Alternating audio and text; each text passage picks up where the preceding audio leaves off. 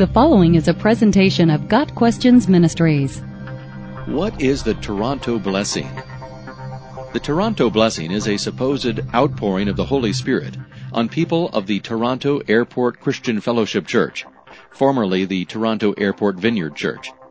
On January 20th, 1994, a Pentecostal pastor named Randy Clark spoke at the church and gave his testimony of how he would get drunk in the Spirit and laugh uncontrollably.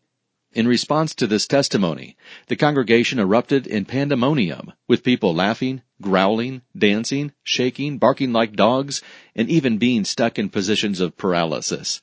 These experiences were attributed to the Holy Spirit entering people's bodies.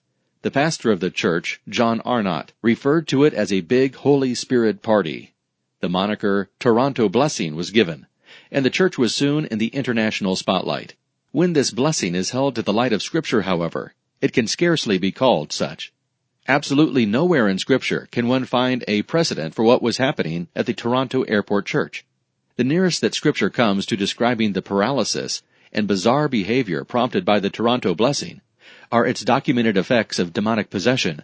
See Mark 9 verse 18. The Toronto Airport Church became known for its congregants' emotional outbursts and odd psychological displays.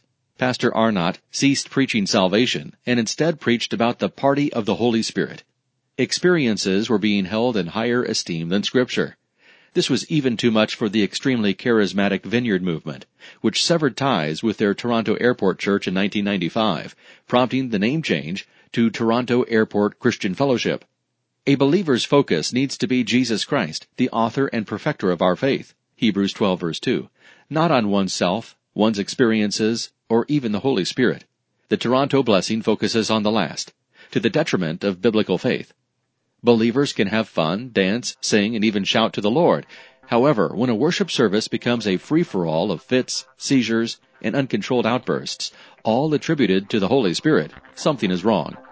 The church should be characterized by adherence to the Word of God, rejoicing, and reasonableness known to everyone. Philippians 4 verse 5. Got Questions Ministry seeks to glorify the Lord Jesus Christ by providing biblical answers to today's questions. Online at GotQuestions.org.